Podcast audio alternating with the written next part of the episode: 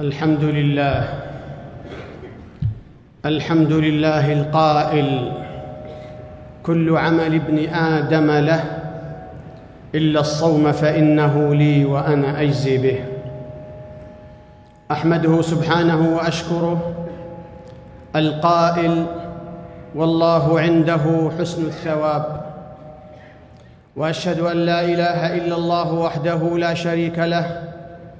القائل ومن يعمل سوءا أو يظلم نفسه ثم يستغفر الله يجد الله غفورا رحيما. وأشهد أن سيدنا ونبينا محمدا عبده ورسوله القائل الصيام جنة. صلى الله عليه وعلى آله وصحبه. أما بعد فأوصيكم ونفسي بتقوى الله. قال الله تعالى يا أيها الذين آمنوا كتب عليكم الصيام كما كتب على الذين من قبلكم لعلكم تتقون.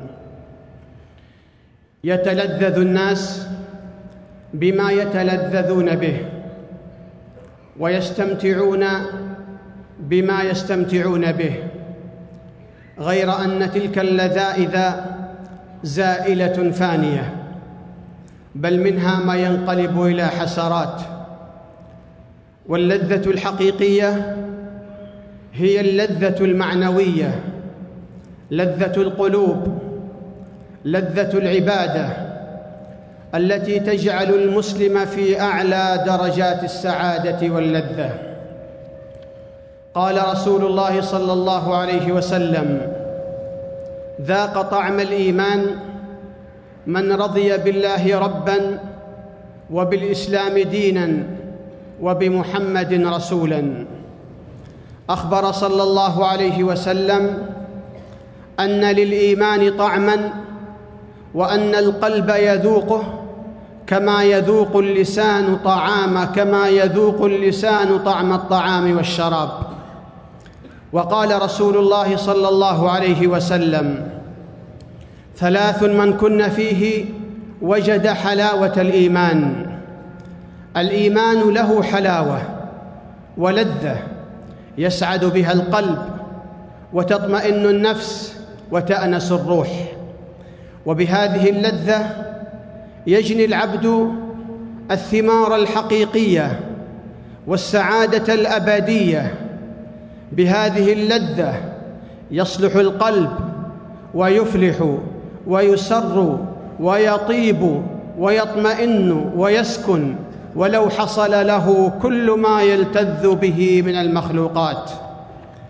لكل ملذوذ في الدنيا لذة واحدة ثم تزول إلا العبادة لله عز وجل فإن لها ثلاث لذات. إذا كنت فيها وإذا تذكرت أنك أديتها وإذا أعطيت ثوابها. والقلب إذا ذاق طعم عبادة الله والإخلاص له لم يكن شيء قط عنده أحلى من ذلك ولا أطيب ولا ألذ. ولمحبة الله والتقرب إليه بما يحبه لذة تامة للقلوب وسرور لا ينقطع. قال أحد السلف وهو يذوق لذة العبادة والطاعة ومتعة المناجاة. لقد كنت في حال أقول فيها إن كان أهل الجنة في هذه الحال إنهم لفي عيش طيب. وقال آخر يصف سرور القلب ونعيمه بالإيمان. لتمر على القلب أوقات يرقص فيها طربا.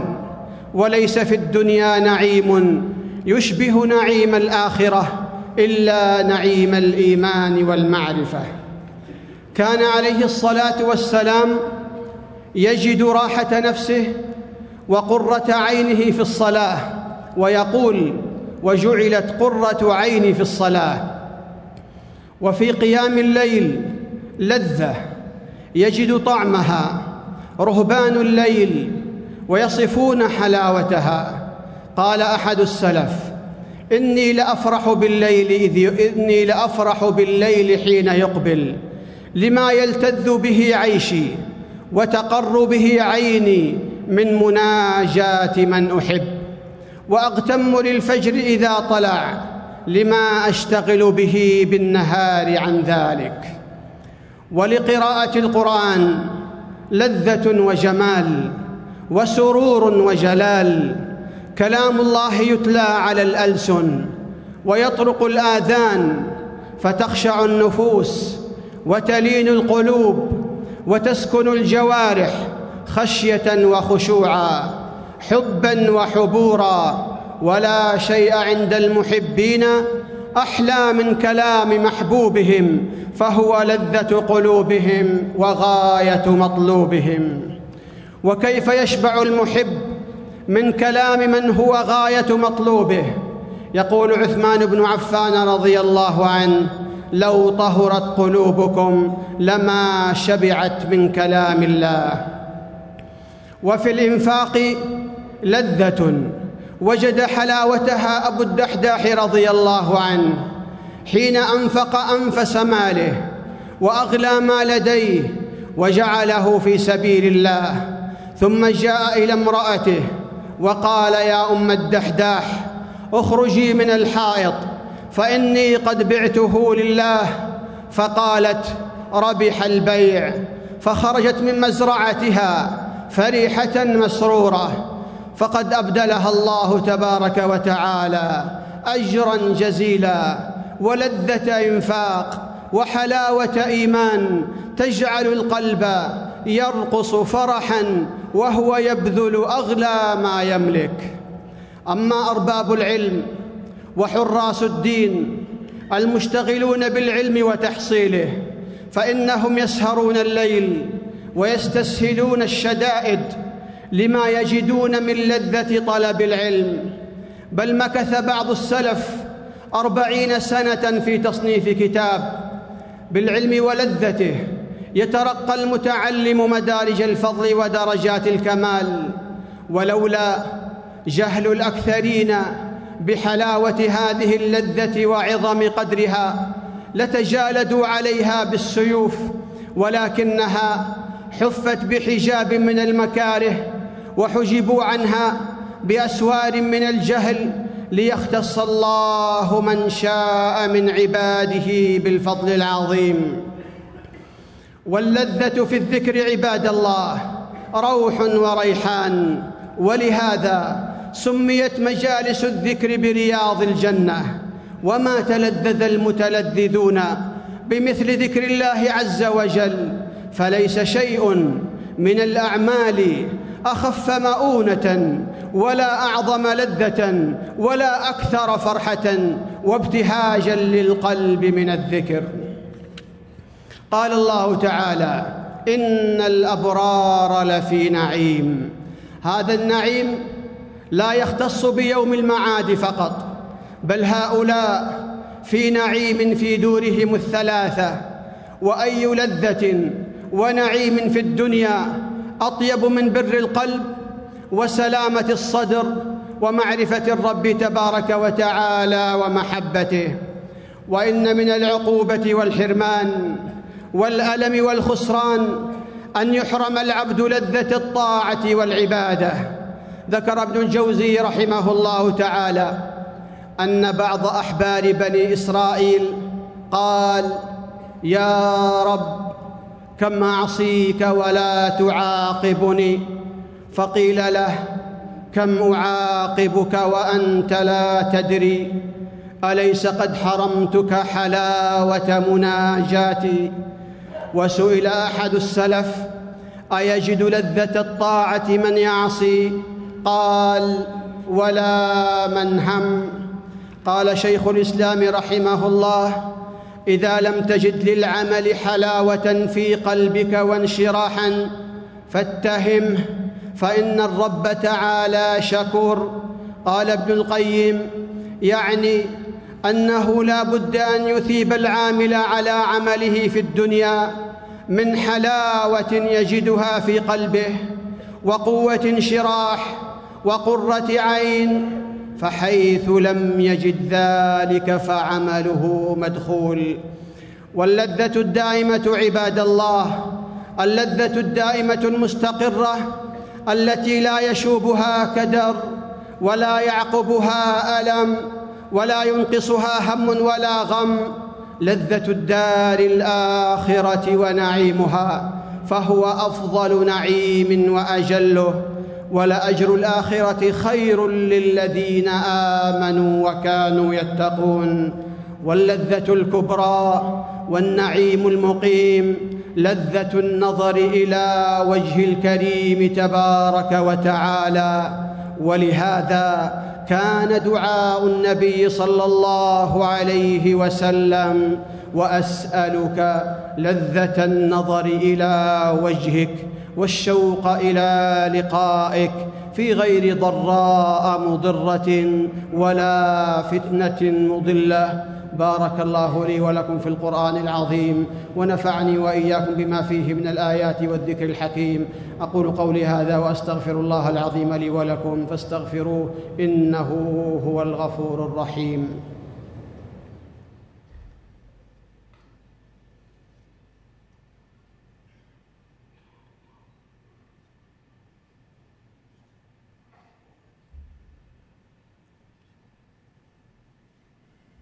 الحمد لله رب العالمين أحمده سبحانه وأشكره على نعمة الصيام والدين وأشهد أن لا إله إلا الله وحده لا شريك له ولي الصابرين وأشهد أن سيدنا ونبينا محمدا عبده ورسوله المبعوث بالهدى والنور المبين صلى الله عليه وعلى آله وصحبه أجمعين. أما بعد فأوصيكم ونفسي بتقوى الله قال الله تعالى يا أيها الذين آمنوا اتقوا الله حق تقاته ولا تموتن إلا وأنتم مسلمون. وفي رمضان نعيم لا يجارى ولذة لا تبارى تغمر القلب حلاوة فيمتلئ فرحة بالطاعة وطربا لها. فيه تدبر القرآن وروحانية الصيام والقيام وروعة الخلوة والمناجاة. في رمضان يرق القلب وتدمع العين وتسكن الجوارح. رمضان يعيد للقلب والجوارح صحتها التي سلبتها شواغل الدنيا وصوارف الحياة ويصفي النفس من الشوائب والأدران. ولما نهى النبي صلى الله عليه وسلم عن الوصال قالوا فإنك تواصل. قال أيكم مثلي؟ إني أبيت يطعمني ربي ويسقين.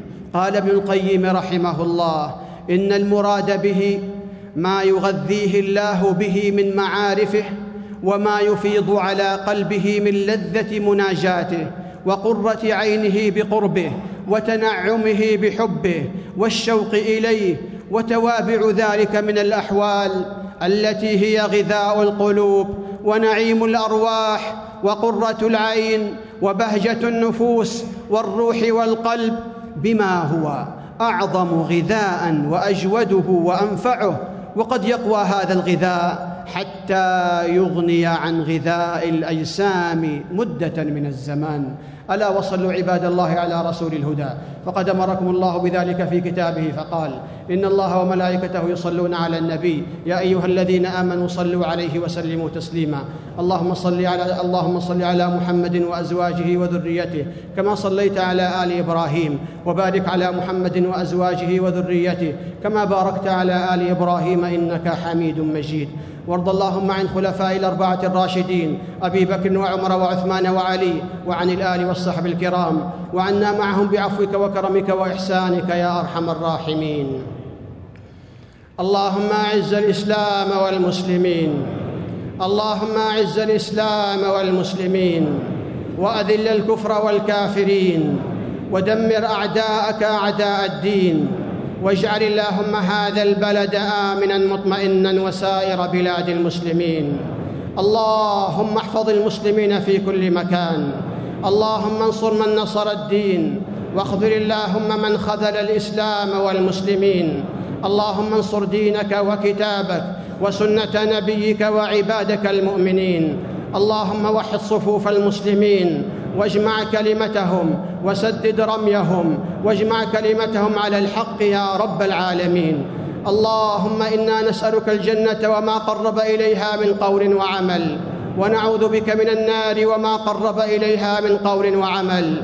اللهم إنا نسألك فواتح الخير وخواتمه وجوامعه وأوله وآخره ونسألك الدرجات العلى من الجنة يا رب العالمين. اللهم إنا نسألك من الخير كله عاجله وآجله. ما علمنا منه وما لم نعلم. ونعوذ بك من الشر كله عاجله وآجله. ما علمنا منه وما لم نعلم. اللهم أصلح لنا ديننا الذي هو عصمة أمرنا وأصلح لنا دنيانا التي فيها معاشنا وأصلح لنا اخره التي فيها معادنا. واجعل الحياة زيادة لنا في كل خير والموت راحة لنا من كل شر يا رب العالمين. اللهم أعنا ولا تعن علينا. وانصرنا ولا تنصر علينا وامكر لنا ولا تمكر علينا واهدنا ويسر الهدى لنا وانصرنا على من بغى علينا. اللهم اجعلنا لك ذاكرين لك شاكرين لك مخبتين لك أواهين منيبين. اللهم تقبل توبتنا واغسل حوبتنا وثبت حجتنا وسدد ألسنتنا واسلل سخيمة قلوبنا. اللهم ارحم موتانا واشف مرضانا. وفرج همومنا وفك أسرانا ويسر أمورنا ووفقنا يا رب العالمين. اللهم بارك لنا في أعمالنا وأعمارنا وأزواجنا وذرياتنا واجعلنا مباركين أينما كنا يا رب العالمين. اللهم وفق إمامنا وولي أمرنا لما تحب وترضى. اللهم وفقه لهداك واجعل عمله في رضاك. ووفق نائبه لما تحب وترضى يا رب العالمين. اللهم وفق جميع ولاة أمور المسلمين للعمل بكتابك وتحكيم شرعك يا رب العالمين. ربنا ظلمنا أنفسنا وإن لم تغفر لنا وترحمنا لنكونن من الخاسرين. ربنا اغفر لنا ولإخواننا الذين سبقونا بالإيمان. ولا تجعل في قلوبنا غلا للذين آمنوا. ربنا إنك رؤوف رحيم. ربنا آتنا في الدنيا حسنة وفي الآخرة حسنة وقنا عذاب النار. إن الله يأمر بالعدل والإحسان وإيتاء ذي القربى عن الفحشاء والمنكر والبغي يعظكم لعلكم تذكرون. فاذكروا الله يذكركم واشكروه على نعمه يزدكم ولذكر الله أكبر والله يعلم ما تصنعون.